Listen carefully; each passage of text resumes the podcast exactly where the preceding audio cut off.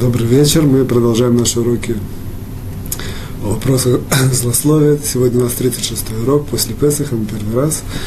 И на этой неделе, как, как на последний, во время Песаха, день, день перед Песахом было, в принципе, знаменательное такое событие, которое случается один раз в двадцать восемь лет, это называется было благословение солнца, то есть Берката Хама. По-моему, я обещал, что мы поговорим об этом на этот урок, я хочу действительно об этом поговорить. И одно только маленькое такое введение со стороны злословия, с другой стороны. Мы сегодня попробуем э, такое осветить, э, посмотрим на злословие с точки зрения, с точки зрения э, определенного рода индикатора на что-то. То есть до, до, до, до сих пор на этих первых уроках мы только какие-то смотрели аспекты, углублялись, однако в такой форме мы ничего не смотрели. Что, что, что нам индикатором чего является злословие? Вот это мы, как бы, наша конечная цель в конце этой первой части. Я надеюсь, что мы сможем это осветить. Вот. В любом случае, как бы, начнем мы действительно вот с этого вопроса Берката Хама, благословление, которое мы делали. Э, в принципе, это весь народ во всем мире по, по, по Алахе, по, по еврейскому закону выходит во время, начинается новая, новый период, новый солнечный период, который, как сказать, цикли, цикличность его один раз в двадцать восемь лет. Мы знаем, что мы все знаем, что Земля вращается вокруг своей оси, Земля вращается вокруг Солнца. Оказывается, Солнце тоже движется, определенная траектория. Эта траектория медленная, и она приходит, приходит за двадцать восемь лет точно на то место, в которое она была во время создания этого мира. Вот это, в принципе, каждые двадцать восемь лет это происходит. И, и когда он доходит до этого места, то в начале периода месяца Ниссан, весь, как сказать, еврейский народ в любом месте, когда видит в этот день, то всегда приходит в среду, в Йом Равии, и он смотрит и благословляет. Но я, я повторяюсь то, что уже все знают. Вот. И для тех, кто не знает, то знают, это будет для них, что называется, приложение Навкамена через двадцать восемь лет. Вот. Вопрос наш, мы как бы, сам этот вопрос этого благословления о солнце, он, он рассматривается со, со, со, со, со всех точек зрения. И с точки зрения там, этической, и с точки зрения алхатической, и с точки зрения даже научной, астрономической, астрологической, с разных, с каббалы, с внутренней торы. А мы немножко это осветим и рассмотрим с точки зрения, как мы, как мы как часто делаем на этих уроках, просто с простой жизненной точки зрения, с простым жизненными приложениями, которые, которые можем отсюда вывести и выучить, и, и пронаблюдать. Безусловно, все в призме Торы. Вот. В первую очередь мы, я хочу поднять такой вопрос. Есть такой вопрос. Мы знаем, что наша жизнь, так у нас мудрецы приводят, она в принципе циклична. То есть жизнь это не прямая линия, а что жизнь, она в принципе условно как бы движется по кругу. Если мы обратим внимание, у нас постоянно мы находимся в каких-то цикличных кругах. Допустим, день за днем, неделя за неделей. Вот. Оказывается, что есть шесть основных циклов жизни. Вот. Безусловно, что каждый цикл не похож на другой по своей, так сказать, сути, однако о, как бы общая такая, общая скелет, так сказать, шедра, скелет, как, общая, не общая тенденция, общая, общая зарисовка, общая форма, она, она как бы он, одинаковая. Дальше на него наращивается то, что специфическая, специфика каждой, каждой, каждого цикла. В общем, что, какие есть шесть основных жизненных циклов? Первый день, все понятно. Первые четыре, это более-менее всем понятно. День, неделя, месяц и год. Это четыре цикла, которые мы знаем, понимаем, и в соответствии, которым мы живем, это нам влияет на время и, соответственно, влияет на весь ритм жизни, на, на весь ритм нашей жизни. Есть еще два периода. Это э, пятый период, это называется поколение, и шестой называется эпоха. Вот. Однако, в отличие от первых четырех, пятый и шестой, они не строго определены. То есть, что такое поколение? То есть, год, понятно, столько-то дней, такая-то ситуация, что состоит из того-то, меняется так-то, тот же самый месяц или там, день. Все это четко определено. Эпоха и поколение не, не строго определено. Мы немножко это сейчас углубим. Перед тем, как мы это выглубимся, я хочу только сделать такое маленькое отступление. Вот, я назвал первые четыре, и потом пять, пятый, шестой. Первый... Первый... Вот. Да. Первые, первые, первые четыре, значит, этих периода нашей жизни, они следующие. Они, как я уже назвал, день, неделя, месяц и год. Есть очень интересный вопрос, который спрашивает в, в книге Кузари. Кузари – это такая философская книга о еврействе, которая содержание, как бы ее сюжет следующий, что один нееврейский царь, он определенным образом дошел до того, что, как сказать, практически до того, что еврейская мудрость, она как бы самая мудрая, самая центральная мудрость в мире, и он хотел ее выучить, и хотел как бы приблизиться, узнать, и как, как бы конец сюжета, что он действительно принимает гиюр, становится прозелитом и так далее. Вот. Но весь сюжет, весь смысл книги, что он встречается с одним еврейским мудрецом и постоянно задает, задает ему различные, различные рода вопросы с различных аспектов нашей жизни. И как бы, этот царь был очень из страны Кузар, это, по-видимому, в районе Грузии, так считается. Вот. И он был очень сильно подкован во всех этих вопросах философии, всяких, все, что с этим, как бы, весь, весь, вся структура нашего мира, он знал всех очень хорошо. И вот он задает, атакует ну, это еврейского мудреца, еврейский мудрец ему отвечает, и все раскладывает по полочкам. Однако, действительно, немножко глубокая все книга по себе. Это такая историческая справка маленькая. Вот. Что нам важно, он, на одном этапе он спрашивает, мне, может, это неопровержимые доказательства истинности Торы привести мне. Вот, истинности присутствия Всевышнего, влияя на то, что Всевышний ведет этот мир и так далее. Он сказал, что не опровержи, тогда доказали сто процентов нет. Потому что если, было, так, если такие были, такие, что человек говорит и сто процентов, то не было бы у нас возможности, как сказать, пхера, этот, свободы выбора. Вот. Однако есть доказательства близкие к сто процентов. И он приводит ряд доказательств. Одно из таких доказательств, оно просто связано с тем, что мы начали, он говорит, во всем мире принято, что вся жизнь делится на день, неделя, год, э, месяц и год. Во всем мире это принято. Спра- спрашивает его, спрашивает Кузари, мудрец этого э, еврейского царя Кузара. Вот. Он спрашивает, э, какая, какая, какая логика во всем этом, какова логика во всем делении. День это понятно. То есть день приходит, день светит, ночь, цикл заканчивается, и так и повторяется. Месяц то же самое, он привязан к циклу Луны. Луна начинает там полнеть, дополняет, и, как сказать, потом уменьшается. И вот этот весь цикл Луны, он порядка двадцать девять - тридцать дней. Это параллельно более-менее месяцу в мире. То есть понятие месяц во всем мире. Вот. Год то же самое, это когда делает полный, полный оборот Земля вокруг Солнца. Соответственно, это дает нам такую периодичность, как год. Говорит, а неделя, с одной стороны, она принята во всем мире. То есть нет, нет никакой народности, нации, или, которая бы делала, как-то делила по-другому. На десять дней, на пять дней, по-другому. Все делят на неделю. Тем не менее, нет никакого рационального объяснения, к чему это привязано. То есть, можно сказать, четыре недели месяца. Это, во-первых, это не точно четыре. Вот, а во-вторых, то же самое, если было там, допустим, неделя пять дней, было бы шесть недель месяц и так далее, десять дней, три недели, три недели бы месяц. Почему неделя это семь дней? И он говорит, если не, не, не, не, невозможно это объяснить, а с точки зрения объяснения очень простое, поскольку мир создан за семь дней. Соответственно, эти семь дней являются определенным, определенным целостным циклом. Этот цикл все время повторяется, он несет какую-то духовную сущность. Эта сущность все время повторяется, цикли, цик, цик, цик, циклирует, и таким образом он определяет неделю. Поэтому, в принципе, это является, это нам дает вот эти вот семь дней, которые называются неделя. Вот, это, это было отступление в скобках. В любом случае, мы сейчас, сейчас немножко хотим углубиться и понять, в чем смысл вот этого вот цикла солнечного. То есть, неделя, цикл э, Луны определяет на месяц, цикл э, Земли вокруг Солнца определяет нам год. А вот этот цикл Солнца, который делает Солнце определенную, определенную траекторию в своей, во всех этих э, галаксиях, во всем этом небесном э, системе, и возвращается на ту же точку, которая, которая была во время создания этого мира. В чем этого смысл, какая символика, что, как, это мы немножко попробуем осветить. Вот. Для этого мы посмотрим такое, как я уже сказал, что пятый, шестой, периода, это вот поколение и эпоха. Мы немножко сейчас углубимся в понятие поколения. Что, что значит поколение? Сколько это, сколько это лет? Там, скажем? Это может быть, может, это зависит от конкретного человека, или от конкретной нации, или от, или от какого-то времени.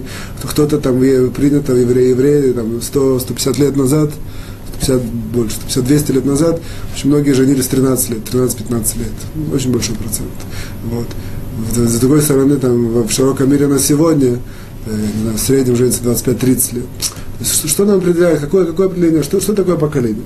Вот для этого мы разберем, начнем с определенной стороны, мы посмотрим на цифру двадцать восемь в призме Торы. То есть мы, оказывается, что, во-первых, любая цифра в, как бы в глубине Торы, есть у любой цифры какой-то замысел. Более того, вот мы в Песах даже пели, пели песню такую, кто знает, «Эхад ми йодея, штай ми йодея», то есть один, кто, кто знает. И это, кажется, такая просто песенка веселая. Все, на самом деле это намеком намекает на, на корень этих чисел от одного до тринадцати. Какой их смысл? Оно завуалировано так, за, закрыто, там, допустим, три, это три нахпра отца. Или там все, там, восемь, это восемь дней до, до обрезания. На самом деле в глубине это, значит, копать-копать, видится суть этих вещей, суть этих цифр, суть, суть этих чисел. Вот. То же самое, в принципе, есть с любыми числами. Мы немножко раз посмотрим на, на, на цифру двадцать восемь. Вот. И оказывается, что двадцать восемь, цифра двадцать восемь, я сейчас приведу несколько примеров, где она встречается, она, она, она как бы свой, собой символизирует определенного образа э, жизненную силу в глобальном смысле любой системы. То есть любая, любая жизненная сила любой системы, она, жизненная сила любой системы, она в принципе основана на, на цифре двадцать восемь. Где мы, где мы встречаем такую, как бы, где это мы видим? Во-первых, первый стих Торы, на иврите он звучит так: «Берешит бара элоким эт ашамаим вэт аарец». Он состоит из двадцати восьми букв. Тоже нам намекают мудрецы, что мы знаем, что первый стих, он, в принципе, включает всю Тору. Намеком, намеком есть в этом первом стихе уже вся Тора. Вся Тора со всеми тонкостями. Вот. Видим, что тут двадцать восемь, как, как бы Тора состоит из слов, слово состоит из букв. Буква, буква — это минимальная, как сказать, ехида, минимальная... Как?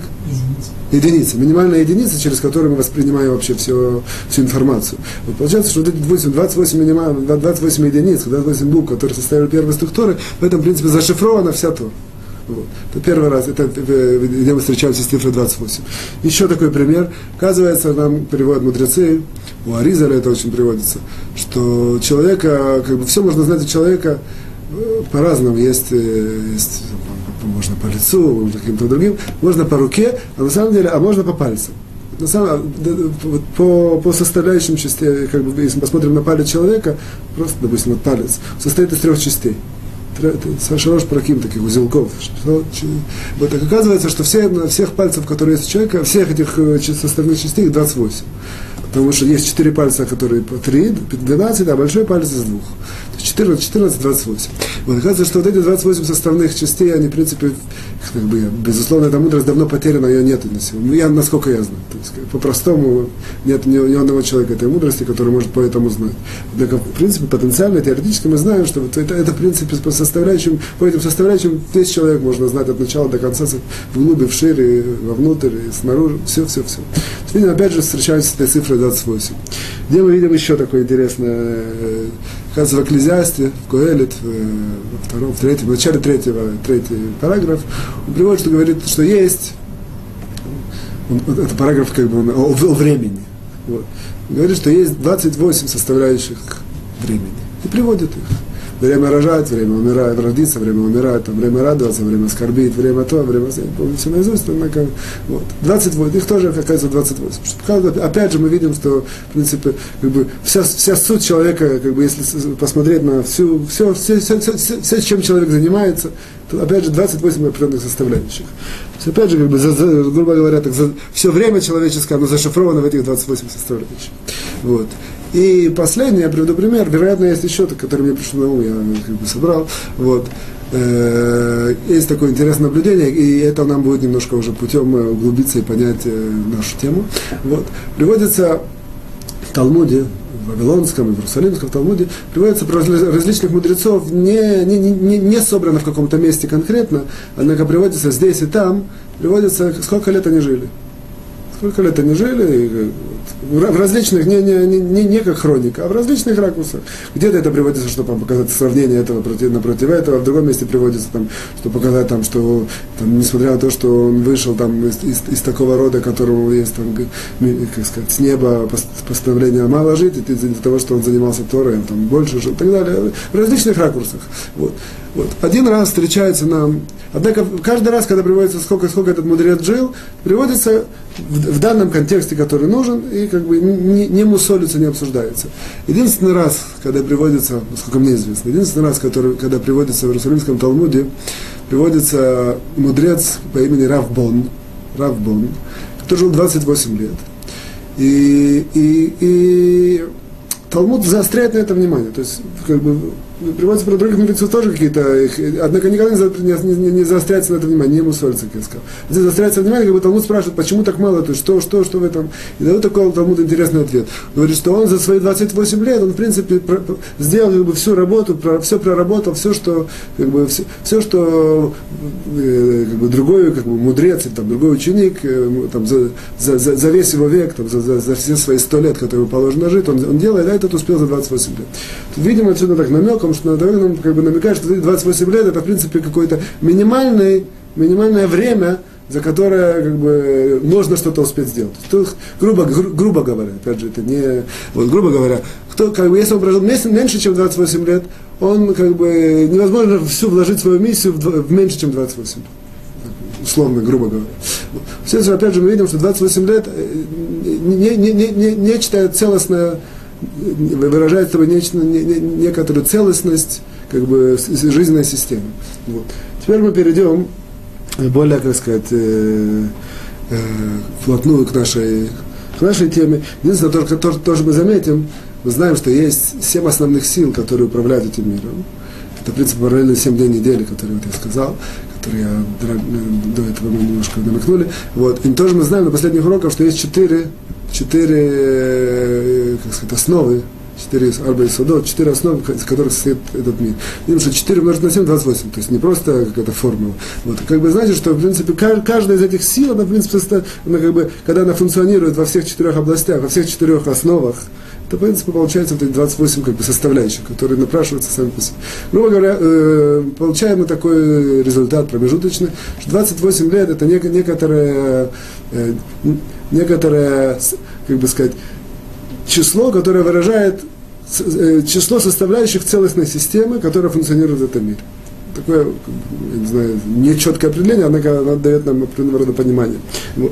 А теперь мы э, как бы еще одно место, где мы видим двадцать восемь, это именно вот эта вот наша вот тема, то, что мы подняли. Оказывается, вот этот солнечный этот цикл, который, который ведет, ведет этот мир, он тоже длится двадцать восемь лет. Видим, понятно, что это не просто так. Видим, что это, в принципе, присоединяется ко всей этой, вот этой вот логической цепочке цифры двадцать восемь. двадцать восемь лет, они, в принципе, тоже с собой, собой выражают, что они выражают себе. Теперь мы понимаем, что мы подняли, что есть периоды в жизни, вот, что это выражается определенного рода такое понятие, как называется э, поколение. То есть двадцать восемь лет это поколение, э, которое как бы, э, в Куэлит начинается, поколение приходит, поколение уходит. Вот, которое поколение приходит, на него возложена какая-то задача. Вот, это, в принципе, оно характеризуется двадцать, двадцать восемь лет э, это, как бы, и, функционирует.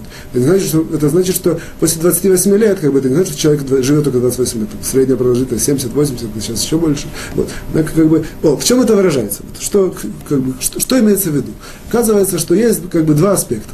То, что я видел в, в наших мудрецах, есть два аспекта, как, как, как посмотреть на вот это понятие, вот этот вот солнечный цикл, который начинается, заканчивается через двадцать восемь лет, вот это вот параллельно, параллельно, параллельно, параллельно понятию поколения, которое мы подняли. Вот. Оказывается, что есть два таких основных аспекта, которые можно отсюда, как сказать, вы, вы, вы, вывести, вычерпать, так сказать. Вот. А именно. Первое, это что как бы Всевышний, в принципе, ведет этот мир, он, есть полемика, я не хочу ходить сюда, или этот мир, он обязан существовать, или Всевышний хочет, он, как бы, по, по его желанию, он существует, по, по его желанию может его, как сказать, остановить и так далее. Вот по-простому, все, все люди верующие скажут, безусловно, что по своему желанию он существует, Всевышний всегда может, как сказать, остановить его и, и отменить. Вот. А мудрецы нам намекают не так. После того, как существует еврейский народ, после того, как есть миссия еврейского народа, и после того, как, как сказать, мир уже запущен, в этот момент как бы, грубо говоря, что на иврите называется этот «Олам мехуяв», то есть мир, мир обязан существовать. Для, как бы, именно того, чтобы суть еврейского народа, то, что он живет, ведет этот, как сказать, на, на своих плечах, тянет этот мир, он, как другими словами, он обязывает Всевышнего поддерживать и как бы, как, давать ему все время подпитку, чтобы этот мир продолжал существовать. Однако, однако какое есть как бы, такое определенное «но». Однако, мир существует циклично, я уже сказал, не как по прямому. То есть все время, все время, грубо говоря, так адаптирую немножко, однако, чтобы было более понятно, происходит все время, возобновляется договор Всевышнего с этим миром.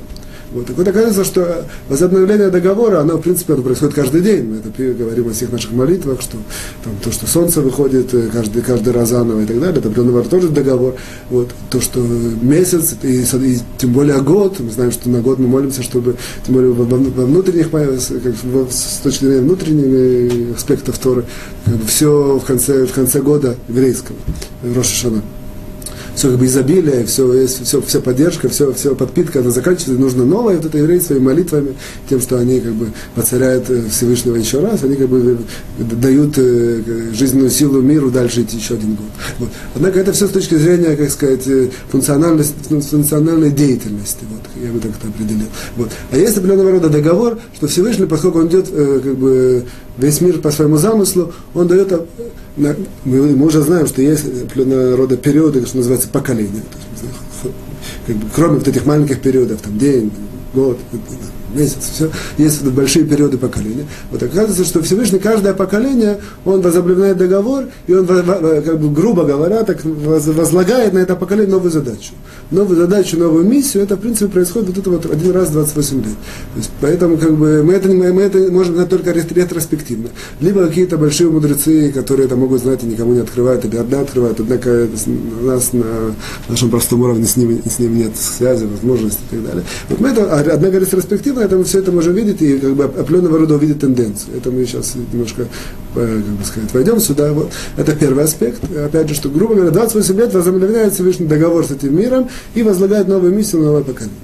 Вот. И, и, и, второй, и второй аспект. Поскольку Солнце, как мы знаем, что кроме, кроме того, что Солнце там светит, энергия и так далее, и так далее, и так далее, в духовном плане во всем есть своя символика. Солнце это, дух, это, это символ мудрости. Вот. То есть, э, как бы, параллель, в отличие от того, как Луна это символ Малхута, как реализации, как бы, действий реальных. Вот. Солнце это, это, это смысл, это, это символ мудрости. Получается то же самое, что каждое, каждое поколение сходит такой канал, грубо говоря, духовный канал, по которому выходят новые, как бы, источники мудрости, которые распределяются в, в мире. Дальше все зависит, как бы, эти источники мудрости даются в руки человека, дальше все зависит от того, как человек их реализует. Может реализовать их положительно, отрицательно. То есть это, это не значит, что не все в розовом, в положительном свете. Это определенного рода форма управления. Всевышний, как бы, две, два аспекта, которые мы поднимаем сейчас. Вот. Первое, это что каждое поколение входит новая задача в этот мир, на весь мир. И второй аспект, что каждое поколение сходит новый канал мудрости, какие-то новые открытия, новые возможности, новое что-то новое. Вот, называется бацура гольмит, как сказать, в такой необработанной форме, типа такого вот. Вот. Дается возможность человеку что-то открыть, да, домыслить, что-то сделать, что-то использовать. Дальше все будет зависеть, как человек это использует. Однако это, как бы, две, две определенные идеи вот этого вот периода, который символизируется, который символизируется вот этим солнечным циклом. Вот. Называется поколение приходит, поколение уходит. Новое поколение, новые задачи. Новое поколение, новая мудрость входит в этот мир. Вот. Это, в принципе, как бы, что касается непосредственно э, вот, понятия вот этого солнечного цикла. Вот. Теперь мы немножко, я, как бы, войду в такой в пример. Вот, войду, войду в, в два э, конкретных примера рассмотрения, вот, для, для, для чего это дело, чтобы в конце концов В конце концов, после того, как мы немножко это, как я покажу, это проанализируем, мы увидим очень интересное приложение к вопросам злословия, которое я надеюсь вывести через там, примерно пять-десять минут. Вот. Давайте посмотрим примерно, скажем, последний цикл вот этих вот солнечных периодов, вот, который был, скажем, за сто, сто с небольшим лет. Вот. Посмотрим это в призме, в двух призмах.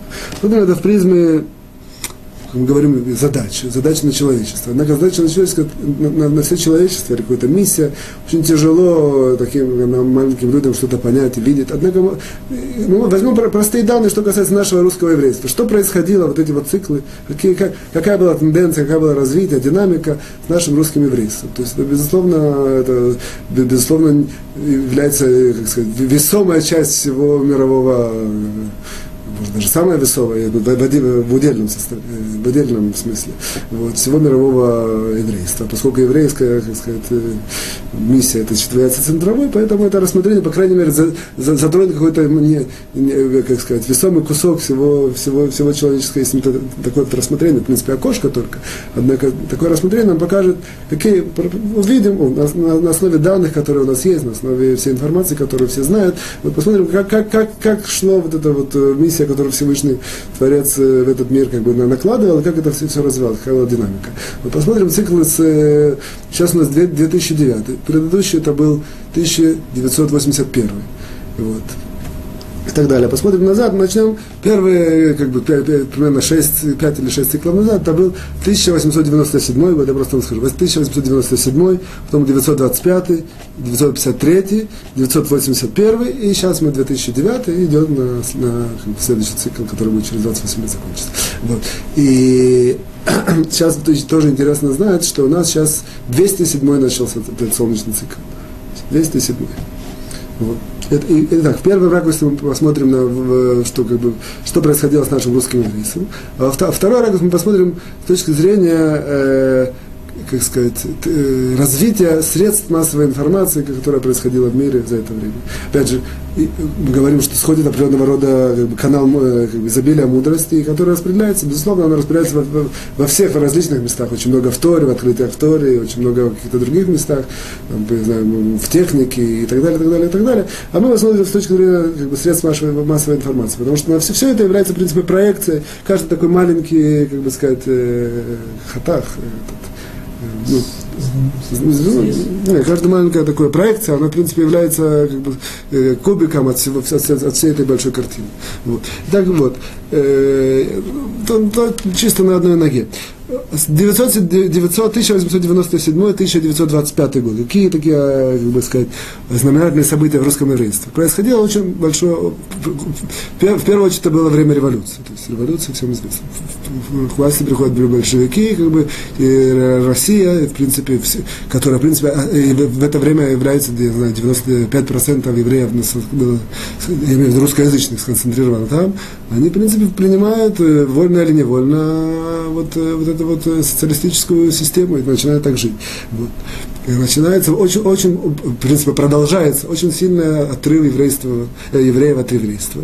Вот. И практически в, в, это, в это время, я не знаю проценты, я говорю условные слова, девяносто, может даже больше процентов евреев перестают жить по законам Торы, начинают ассимилироваться. Это, в принципе, вот. Что, что, как бы, что, какая, какая, как это можно сказать, какая задача, как это связано, какая, какая как сказать, с неба на, на это поколение, что, что, что это как бы факт, а как это связано с тем, что каждое поколение сходят какие-то миссии. Вот. Кажется, нам передают мудрецы. Сейчас это как бы вещи, которые, скажем, были, были годы, когда про это даже нельзя было говорить, я имею в виду даже в рамках Торы. Сейчас это всем известно, что было определенного рода мисс, э, испытание с неба на, на, на отход евреев от, евреев от еврейства. То есть отход евреев от еврейства, оно не, не, на, не на ошибка сказать, что на сто процентов или даже на какой-то большой процент, как бы сказать, вина действительно евреев. Или вина, или там какой-то неряшливость, какие-то у них были какие-то стремления, желания и так далее. Это все правильно, определенные составляющие. Но кроме этого, это было определенного с неба за За, за, за, как сказать, запланированное такое, как сказать, э, пталих, э, процесс, процесс вот, который как, причинял, грубо говоря, евреям вот так вот ассимилироваться. Это было определенного рода испытание, которое было поднято на весь еврейский народ в целом, и в частности, во много-во-много на это русское еврейство, которое символизирует очень, очень большую определенного рода, как бы сказать, духовную прослойку всего еврейства, которое существует. Вот. Дальше, двадцать пятый тысяча девятьсот пятьдесят третий год, тысяча девятьсот пятьдесят третий год, это, соответственно, заканчивается вот это вот, как бы, власть Ленина, приходит Сталин, это, кстати, очень похоже на его годы, вот, образуется государство Израиль, вот, это, это, это время тоже катастрофы еврейского народа, это время... как выражается, что определенного рода Всевышний делал операцию еврейскому народу. То есть мы сейчас это, это намеком отвечаем на вот эти вопросы, как так может быть, что, как бы, что, что Творец не позаботился о своем избранном народе и так далее. Оказывается, что это была как-то опухоль, которую он резал, и, как бы, чтобы, чтобы спасти вот это вот ассимилирующееся еврейство, которое продолжалось, и практически как бы, тенденция была на вымирание. Вот, однако, опять же, я говорю, что это было в каком-то смысле все, все Всевышний, как известно, ведет весь мир по своему замыслу. Вот. пятьдесят третий - восемьдесят первый год начинается очень сильно сионистское движение. Образуется в государстве Израиль. Происходит очень много... Самые центральные войны происходят именно в этом. После, после войны за освобождение и образование государства, самые центральные войны, пятьдесят третий, шестьдесят седьмой, семьдесят третий год и так далее, восемьдесят второй, это чуть дальше. Вот. Однако все эти основные войны, которые... Как бы, проверяют Израиль на, на, на, на, на, ну, на, на возможность существовать, дают ему возможность как бы доказать свою жизнь, жизненную силу. Вот. Усиливается, с другой стороны, усиливается очень сильно ассимиляция России, и определенного рода происходит такая целая большая прослойка людей, практически, опять же, не знаю, процент, девяносто, больше девяноста процентов, которые абсолютно уже оторваны, как бы, по, по крайней мере, потенциально от всего еврейского. То есть, то, что их держит с еврейством, это какие-то маленькие, какие-то, не знаю, маленькие хутим, так сказать, ниточки или какие-то такие. Вот. И дальше восемьдесят первый и две тысячи девятый, вот это вот последний вот этот период, который мы сейчас прожили, прожили, и начался новый, этот последний, который мы сейчас были, оно характеризуется алия, то есть репатриация, вот, разрушение всей социалистической системы практически, вот, раз, э, то есть более-менее возвращается к, к капиталистическому образу жизни все еврейство, все русское еврейство тоже, то постепенно, начиная с того времени, и сегодня уже вообще-то вся Россия, она тоже, в принципе, практически не отличается от капиталистической страны. Вот. Очень на, начало, в принципе, возвращения евреев к Торе и заповеди. Это, в принципе, я, точно будет тяжело указать, однако это, как сказать, это символизи, не, не символизируется, идет, идет параллельно с такой личностью, как Равицкак Зильбер, который приехал в Израиль в тысяча девятьсот семьдесят четвёртом году, и вот, не помню точно год, и, и, и вот в районе восьмидесятых годов очень сильно вот, у него были ученики, и потом ученики учеников и так далее, и так далее. Вот это, в принципе, как бы, как мы говорили, как-то в девятом уроке был, был построен определенного рода мост, что возможности еврейскому, э, русскому еврейскому вернуться как бы обратно. Вот. То есть мы, в принципе, видим такое определенного рода э, скира, э, скира это обзор, обзор, обзор того, что происходит, происходило с русским еврейством. Вопрос теперь, как бы, какая миссия, что, что, что сейчас? То есть, что, сейчас начался наш э, вот, новый цикл, новый, новый период. Что он, что, он, что он в себе несет и что он в себе подразумевает? Вот. Здесь, опять же, на, на, глоб, на глубоком смысле невозможно это знать. По крайней мере, можно это, когда уже находимся мы в середине, во многих годах, как-то можно почувствовать тенденцию. Однако одно, это, как бы, безусловно, чувствуется очень сильно, что сейчас, вот этот, грубо говоря, вот это испытание, оно подходит к концу. По мнению всех мудрецов, которые этим в это углубляются, занимаются, это испытание, которое было послано, в принципе, даже еще двести лет назад, оно, оно начинает подходить к концу. То есть на сегодня есть, как бы, грубо говоря, такая поляризация. Евреи либо возвращаются, либо не возвращаются. Те, которые не возвращаются, они постепенно начинают ассимилироваться и, как бы, грубо говоря, сходят с еврейской арены. Я имею в виду, когда я говорю еврей, человек, в данном случае не идет про конкретного человека, про его потомки, про его дети, бабы, так сказать, внуки и так далее, и так далее, и так далее. Вот. И с другой стороны, это, это безусловно, это поколение, которое мы сейчас вошли сюда, оно, как бы, с одной стороны, есть очень большая сила и возможность вернуться, а с другой стороны, очень, очень сильно, на, на, как, бы, как, как известно, любая положительная, как сказать, пхина, вещь в этом мире, она всегда идет для, для чтобы баланс оставался, должна быть какая-то отрицательная сила. Так отрицательная сила на сегодня, которая не дает вернуться, все, это вот этот вот мир, который он такой, как сказать, полный соблазнов и страстей, и все так сверкает, и зовет, и, как сказать, кружит голову, и не, не дает человеку задуматься. Вот, это идет, как бы, на, на, на, на другой чаше весов. То есть, с одной стороны, как бы, есть мост, возможно, есть возможность вернуться, и все уже понимают, что нужно вернуться, и, как бы, человеку, человек в, этих, в этом поколении, по крайней мере, он вплотную, любой человек, как бы, э, встречается с вопросом, где мое еврейство, что со мной, как я, как бы, что, что, что будет. Не в такой, может, явной форме, не в такой, там, я не знаю, там, не в глубокой, не в широкой, однако, по крайней мере, в, как, в каком-то ракурсе такая, э, как сказать, в, в, вопрос еврейства, он э, стоит сейчас перед, перед любым евреем, и поэтому, как бы, испытание, грубо говоря, подходит к концу, и, и сейчас происходит, все, все, кому нужно вернуться, есть большая очень часть, которую Всевышний сам перебрасывает обратно. Он, как, грубо говоря, я не, не, как бы, не хочу иметь ответственность, значит, за, за форму, которая, как бы, суть такая, однако, грубо говоря, такой пример привожу, что он, он, он тот, тот, тот, который им подписал в заворот, он сейчас и подписывает сюда, без того, что они хотят даже.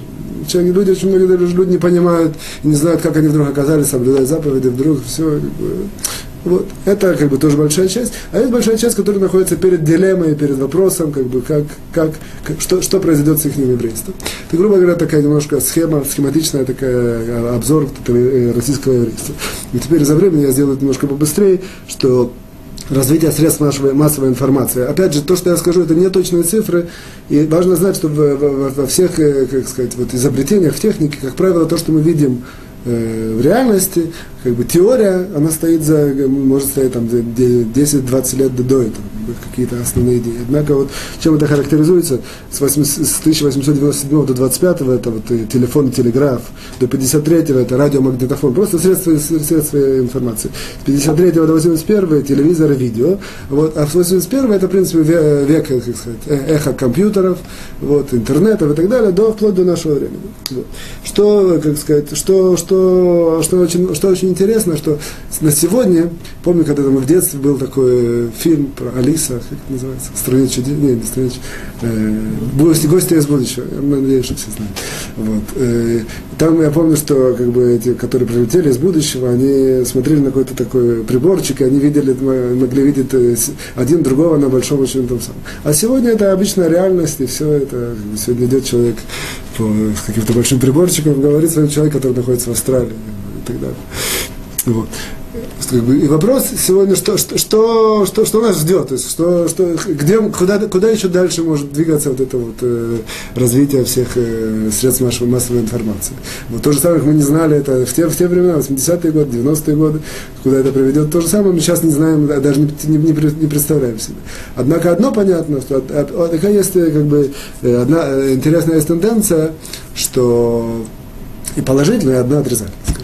Положительно это то, что сейчас мы видим, что все, все, все эти средства массовой информации, они в конце концов начинают служить как бы своей основной целью, вообще все цели, которые для, для мироздания для этого существуют, а именно как бы открытие и проявление Всевышнего, духовности, изучение Торы, то есть через интернет и даже вот эти уроки и так далее, и так далее, и так далее. Вот, то есть мы видим, что по-видимому это очень будет дальше очень сильно продолжаться все эти двадцать восемь лет. Хотя, безусловно, только если так проэкстраполировать, что было и что будет, то может быть, я просто, у меня нет большой фантазии такой, чтобы придумать, что может быть. Однако, что нам важно, и вот теперь мы начинаем все закрывать и, и перейдем к вопросу о злословии. Нам важно очень такое интересное наблюдение, что говорят нам мудрецы наших времен, что на сегодня именно из-за того, что вот есть такое большое развитие средств нашей массовой информации, то человек, он потерял свою индивидуальность. То есть, в принципе, враг человека раньше, это, я знаю, евреи были в каком-то гетто, и там, я знаю, какие-то были их нелюбители, и с ними была какая-то вражда. Вот. На, на, на, на дальнейшее каким-то развитие, так сказать, еврейского общества были какие-то вещи, которые евреи не хотели вносить в свой дом, и таким, таким образом себя ограждали, чтобы эти вещи как-то не повлияли на их духовную, так сказать, атмосферу, оболочку. И, вот. А на сегодня... Как бы человек воля-неволя становится частью, как весь мир, он стал как одна, такая, как одна, как сказать, хатиха-хат. Да, вообще такой, как один, один кусок, все, все, все смешано. То есть на сегодня очень тяжело человеку как бы, остаться как бы, закрытым в какой-то своей коробке, невозможно. То есть структура этого мира так, такова сейчас, и образ жизни он таков, что человек становится как бы, частью, вольно-невольно. И в основном вот, именно благодаря этим массовой информации. Это постоянно телефон, постоянно компьютер, постоянно, постоянно, постоянно. Постоянно находится, какие-то получают информацию, ее, ее, ее вынужден переваривать, переводить дальше. И поэтому как бы, человек, как бы, грубо говоря, как является какой-то проводником в какой-то такой системе. В принципе, не, свою такую еврейскую индивидуальность он потихоньку теряет. Вот. Теперь мы соберем то, что мы сказали относительно, так сказать, развития вот еврейского общества и относительно вот этой техники и вот этой опасности средств массовой информации, мы видим очень интересное открытие, в скобках открытие, в кавычках, относительно вопросов злословия, что мы сейчас видим, что я повторюсь и попытаюсь сделать определенного рода определение. Мы видим, что, что вот новое, новое вот это поколение, которое перед нами, оно, в принципе, поколение, которое дает нам испытания. Однако дает испытания с другой стороны. Не испытания, которое там было раньше, голодом или войнами, или каким-то не, не, как сказать, антисемитизмом, а дает, наоборот, испытания тем, что сейчас как бы все, весь мир он открыт, и как бы человек становится частью всего мира, он потеря, может потерять свою индивидуальность, и в частности, как бы свою еврейскую индивидуальность. Вот эти все соблазны, как все, все, все страсти, все, все, что человека, как бы все такое вот э, сумбурная структура, которая человека ведет, она, в принципе, для него представляет опасность.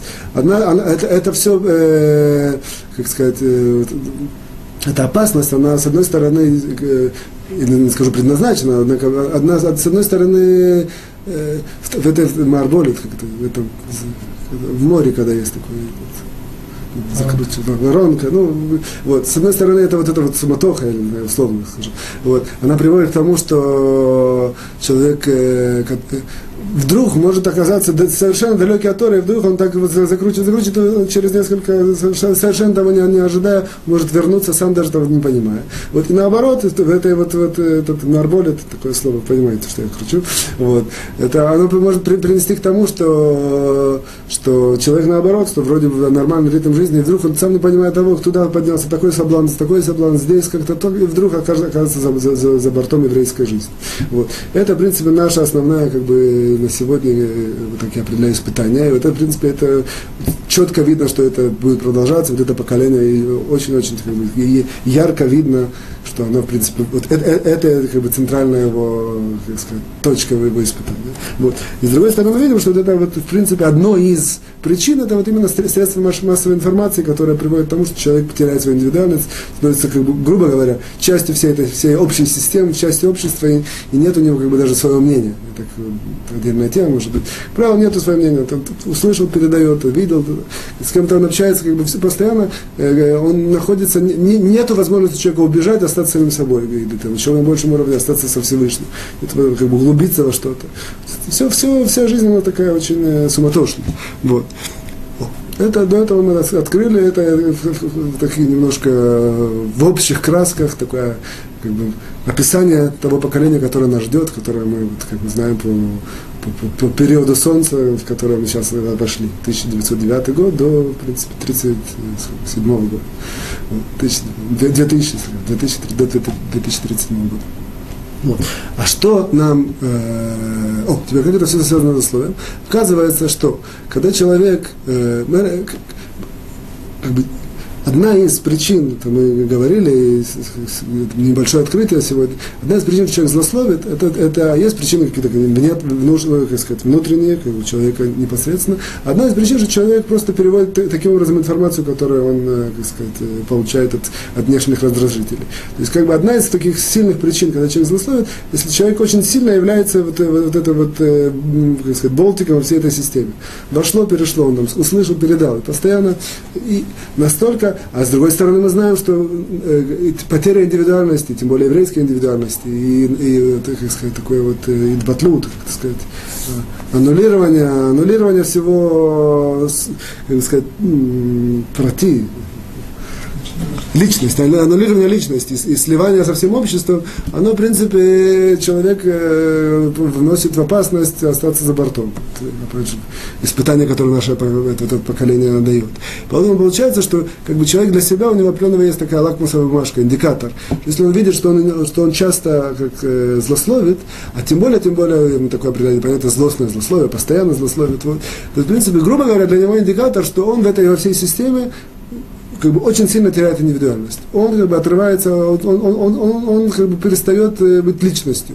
Он перестает, он становится быть как бы, обычным этим самым, такой, в этих в электрических системах, простой проводник, через которого одно вошло, другое вошло, что сказали, передал. Что. Вот. И поэтому это мы сейчас видим, что как бы, кроме того, что запрет злословия, там есть какие-то более глубокие вещи, какие-то там отцветления, а сейчас, сейчас мы видим, что для каждого человека, для, сам про себя, в данном случае никого не обманешь. То есть, то есть человек может одну секунду, одну минуту посидеть самим собой, сам себе в какой-то шкале определить, где он находится, и, для этого, и это для него будет определенного рода, как сказать, индикатор, э, где он находится вот в этом поколении, тем более люди молодые, так тем более, тем более, которые, так скажем, человек, который сейчас восемьдесят лет, ну, вероятность не очень большая, что он дойдет до конца поколения. Однако человек, которому там двадцать, тридцать, сорок лет на сегодня, который, в принципе, надеется, это поколение для них, грубо говоря, часто является центральным, этим, э, вот этот, вот этот, вот этот цикл двадцативосьмилетний. Вот они должны знать, где они держат, и, и вот это вот, где они... где они находятся в вопросах злословия, это, в принципе, грубо говоря, для них является индикатором, где они держат. Где они сейчас, они, за, как бы, они, они прочно сидят на корабле, или они то шатаются, или они там уже одной ногой за бортом, или еще хуже, и так далее, и так далее, и так далее. Вот, поэтому вот это вот, как бы, как бы сказать, такое... идея, которую мы поднимаем, кроме всего разложения, которое мы сказали, что человек, а через, через того, как он сам себя оценивает в вопросах злословия, он видит, насколько он, как сказать, прочно может, или, скажем так, насколько удачно он может выполнить миссию вот этого вот поколения, в котором он сейчас дошел и идет. Вот. И это, безусловно, как бы, работа над этим, это можно исправить. Вот. Перейдем мы, я надеюсь, ко второй части, из-за того, что мы уже давно ее не учили. Давайте мы ее все-таки сейчас сделаем. Вторая часть мы разбираем запреты, которые человек нарушает, если он злословит. И сейчас у нас повелительные заповеди, которые человек нарушает, если он злословит. Сейчас у нас есть десятый, десятая заповедь. Десятая заповедь, э, она, в принципе, я делаю такое резюме, она говорит следующее, что поскольку человеку, человек обязан уважать, есть ряд людей, которые человек обязан уважать. Мы на одном уроке, который, на, на последних уроках, последнем уроке, который занимался этим э, второй частью, мы говорили немножко глубоко, что такое уважение, в чем ее смысл. Вот. Однако, как бы сегодня мы займемся таким, как сказать, э, э, частью людей, которых человек обязан уважать, это папа, мама. В Торе написано повеление уважать папу и маму через такое выражение «эт». Как бы «это виха, это миха». То есть уважай папу и маму, но когда такая приставка «эт». Ну, говорят мудрецы, что «эт» каждый раз, когда она входит в стихи Тора, она что-то приходит сказать, добавить, называется, или работу. Папу, маму и кого-то еще, который не явно написан. Вот. Учат мудрецы, кто это, кого-то еще. Это, оказывается, старший брат и, с, как это называется, хорегет, мачеха, она отчим, отчим и мачеха. Отчим и мачеха э, обязанность уважать то же самое, как, как обязанность уважать папу и маму. Мы видим, что есть определенного такого рода общество людей, которых нужно уважать. Папа, мама, старший брат, отчим и мачеха. Это, в принципе, те люди, о которых идет в этом десятом пункте нашем. Говорит нам Хафец Хаим, что если человек не говорит злословие про этих людей, то кроме того, что он нарушает вопросы злословия, кроме того, он нарушает повелительную заповедь уважать этих людей. То есть человек говорит про, допустим, своего отчима, про старшего брата, тем более про папу и маму. Вот он, он нарушает этот, этот, этот запрет. Это, в принципе, основное то, что здесь Хафец Хаим нам хочет сказать. Вот. Как правило, мы делаем какое-то рода расширение. Сейчас я сделал очень маленькое такое расширение, э, добавку к, к, к тому, что Хафец Хаим сказал. Просто на уровне еврейского закона я подниму несколько, несколько, скажем, алахот. Однако я, я не скажу, какая здесь закон, просто что, а просто чтобы люди были информированы. Вот. Почему я не, не, не скажу точно какой закон, потому что это зависит от, от, от, от различных пасуким. Нет здесь конкретного экклезиастического решения. Каждый раз должен посоветоваться и спросить в, в своем месте. На самом деле не, не, не, во всех, не во всех вещах нет. Есть вещи, в которых есть, это я скажу. Вот. Первый вопрос. Когда говорится старшего уважения к старшему брату, идет речь про абсолютного старшего брата или относительного. То есть, допустим, про самого старшего, или, допустим, если я пятый в семье, а у меня есть четвертый брат, который четвертый в семье, то есть он старше относительно меня, и если у меня к нему непосредственно вот эта вот, э, обязанность его уважать дополнительная, вот, которая вычится из этой вот добавки «эт», которую мы сказали в стихе Торы, если или нет, это, это зависит от... Это, это, не, не, не четко, как сказать, в Аллахе, поэтому зависит от конкретных, как сказать, пуским, конкретных рабаним, которые нужно узнать. Если человек хочет знать все, все тонкости. Вот. Вопрос новый, новый с точки зрения э, сестра. А им, и, или идет речь только брат, или тоже сестра, то есть старшая сестра. Опять же, если самая старшая, допустим, есть, или даже относительно старшая, или тоже есть обязанность, или нет обязанности. Это, это тоже важно знать. Теперь, как бы, я только поднимаю. Вот теперь важно знать э, в этих вопросах уважения, когда мы говорим про отчима и про э, как мачеха, вот, э, или про них э, при жизни родителей есть обязанность их уважать и в присутствии родителей, и не в присутствии родителей, и даже не в присутствии их самих. То есть уважать, допустим, мачеху, даже не в присутствии ее самой, даже если нет моего папы, тем я должен уважать. Тогда мне проявляется в том, что я должен, если кто-то что-то, как, бы, как я уважаю, допустим, скажем, лучше это в форме отца, так я... Я, допустим, говорю про отца, одной из форм уважения отца, то если, допустим, отец мой тоже учит Тору, я, я, я в присутствии людей говорю какую-то вещь от его имени. Это, это в принципе, акт уважения. Отец мой не находится здесь, в другом месте, однако я сейчас говорю, я знаю что-то, я вставляю то, что я слышал от своего отца, это, наоборот, акт уважения к отцу. Вот. С точки зрения отчего, по-видимому, это тоже так, однако, опять же, нужно знать это. Вот, э, при, при жизни, при, при жизни мамы. Вот. И последнее такое ответвление, после смерти родителей, допустим, у человека есть отчим и мама. Отчим и мама. В этой ситуации при жизни мамы, отчим, э, при, э, я просто говорю ситуации, при нем или даже не при нем, и, или при маме, или даже не при маме, то есть как, это нужно знать. Вот. И, и тоже нужно знать после смерти мамы, в, в, в случае человека, или у него остается э, обязанность уважать отчима, или нет, это тоже нужно, как бы, все, все, все, эти, все эти детали и вопросы, я, по крайней мере, поднимаю, чтобы человек был информирован, что все это есть. И опять же, в присутствии отчима или не в присутствии отчима. Вот. В любом случае, это было такое ответвление, просто показать, что уважение, делаю такое маленькое резюме, есть папа, мама, брат, старший брат, и отчим и мачеха, и различные рода от, от, от, от, ответвления ситуации, которые нужно просто знать, или есть обязанность уважения в этой ситуации, или нет обязанности уважения. То есть, безусловно, позор, это понятно, что есть запрет. Запрет позорит есть, как любого человека. Однако есть, или есть дополнительное акт уважения, это вот нужно, это я просто поднял, люди должны это, кто этим хочет углубиться и разобрать его раввинов в своем месте. Теперь мы переходим к третьему параграфу. К третьей части нашей, восьмой наш параграф, мы на шестом, пятом, пятом пункте, в принципе, пятый пункт разобрали, однако пятый и шестой идут вместе, я немножко повторюсь. Здесь мы говорим про таких людей, мы сейчас, в принципе, сейчас Хафец Хаим переходит, о ком можно, о ком можно говорить, злословие, или нам предложили такую формулировку, позорящую информацию. То есть есть ситуации, когда можно говорить позорящую информацию, это мы уже знаем. И сейчас, скажем, входят различные определенного рода детали. Некоторые из них мы уже учили, как мы поговорили, восьмой параграф нам делает какие-то повторения или как-то более упорядочивает все, что мы знаем. Вот. Говорит нам Хафец Хаим, что Про, про, про тех людей, которые идут против Торы, там, с ней воюют и так далее, про, про них можно говорить злословие. Говорит Хафец Хаим нам, это, в принципе, пятый основной пункт, добавляет нам в шестом пункте, это мы говорили, закончили на том уроке, что подчеркивает, что, однако, он должен знать это и видеть сам. То есть недостаточно, что он слышал, что это такой человек не, как бы, воюет с Торой, и он начинает поливать грязью, он обязан это видеть сам. А если он это не видел сам, только слышал от других, мы это узнаем уже правило, только принять на заметку. То есть это, в принципе, принципиальная разница. Вот. Дальше Хафец Хаим дает такую, да, сказать, добавку, и эта добавка трамплин дальше к седьмому пункту. Говорит, однако, есть такая ситуация, когда это всем известно. Говорит это, что это ты иш мухзак барабим. Всем известно, что это такой человек отрицательный.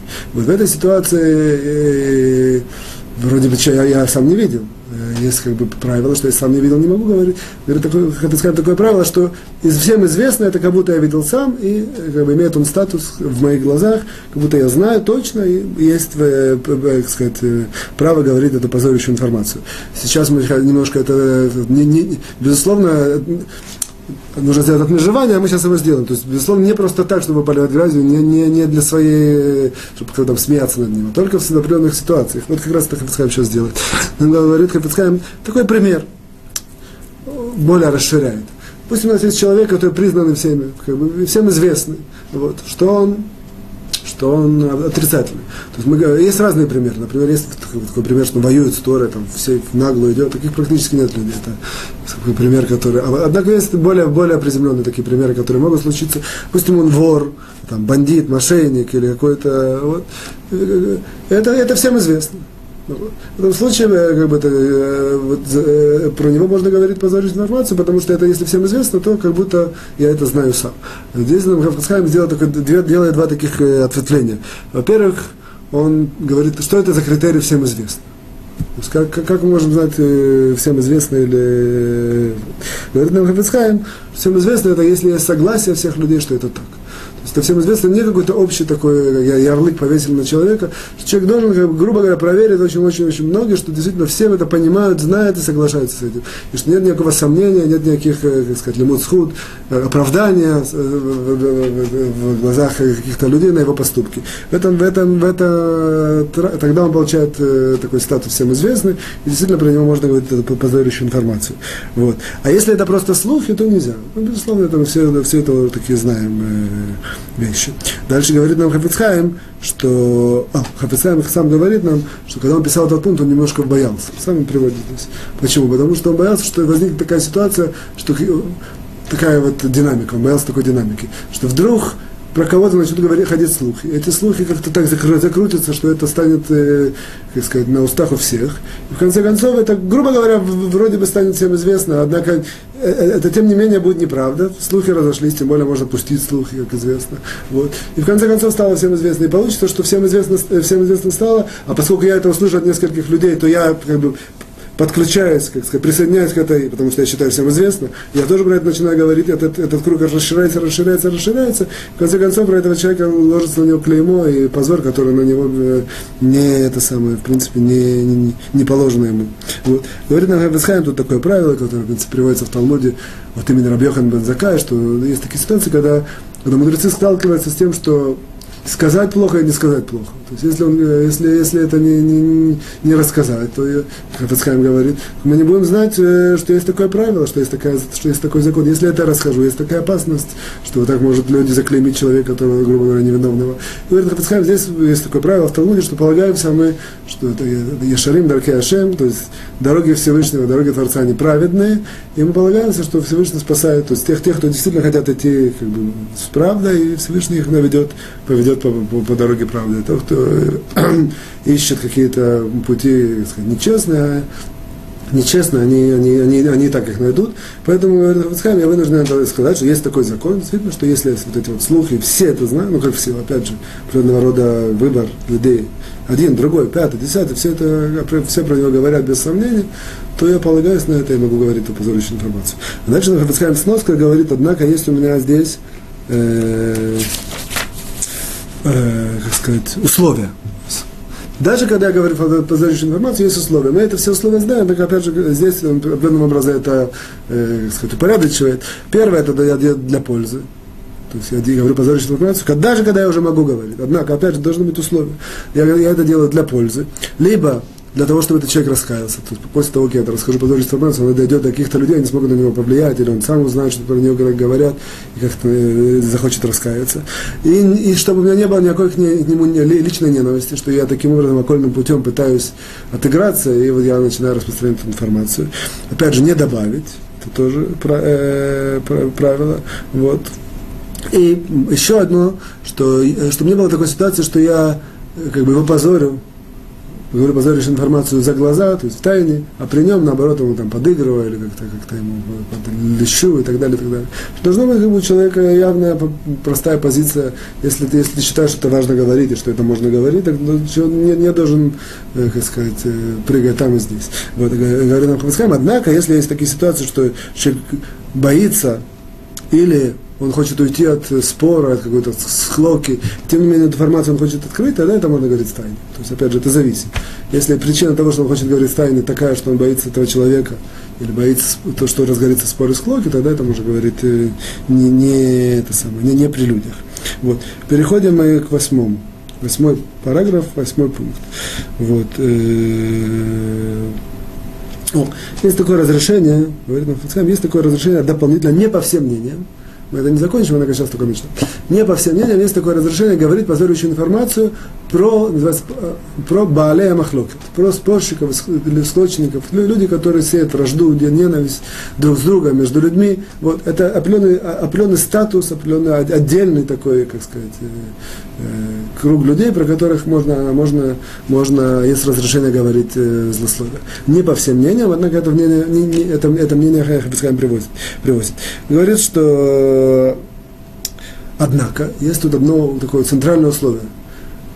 Как бы смысл этой позорящей информации, которую открываю, для чего я это говорю, он должен быть такой, что я как бы пытаюсь таким образом сделать такую э, траекторию, запустить, показать лживость всей этой позиции, допустим, какой-то спорщик, то есть он что-то такое, вот, показать все, все его, как бы, все, все, весь, весь его как бы, обман, вот, так, и, и это первое, и второе, как бы, два условия, они должны оба выполняться, и второе, что не просто, что я как бы, его еще больше изобличить, или, или подлить масло в огонь, есть такое выражение, а наоборот, тем самым я знаю, что я, по крайней мере, я так планирую, что в конце концов я, я, я смогу потушить, я да, или как таким образом я запускаю этот, как сказал, этот путь, таким образом, что потушится этот самый, этот спор. Вот. А если я, я знаю, что спор не потушится, то есть я как бы действительно могу от, открыть всю лживость и всю его, там, не знаю, от, от, отрицательное, всю отрицательность его стороны, там, всю, не, всю как бы, невескость его доводов и так далее, и так далее. Однако я знаю, что ничего не получится, вот, что, что я, я только приведу к еще большему спору, то в этом случае э, я, я, есть запрет, говорит, позволяющий информацию про спорщика. Или наоборот, что я знаю, что я могу затушить этот спор, вот. Однако я должен для этого буду что-то придумать, обмануть, каким-то пойти путем. Однако спор затушу. Я как бы основываюсь, могу основывать, думаю, думаю, что я основываюсь на том, что есть большая очень заповедь, большое дело, как бы, затушить спор. И, и, и говорю злословие, как бы добавляю, опять же, не есть запрет. То есть должно быть точно, как бы, позволяющую информацию не добавить, не, не прибавить. Мое все намерение, чтобы потушить как бы злословия, и как бы путь, по которому я иду, это открываю через эту подводную информацию всю неправдивость или всю, как бы сказать, не, не, не, не, не, не самое, невескость их аргументов. Это мы находимся сейчас в середине восьмого пункта, я на этом заканчиваю, я с вами прощаюсь. До следующей недели, с помощью Творца, всего хорошего, до свидания, успехов, радости и хорошего настроения.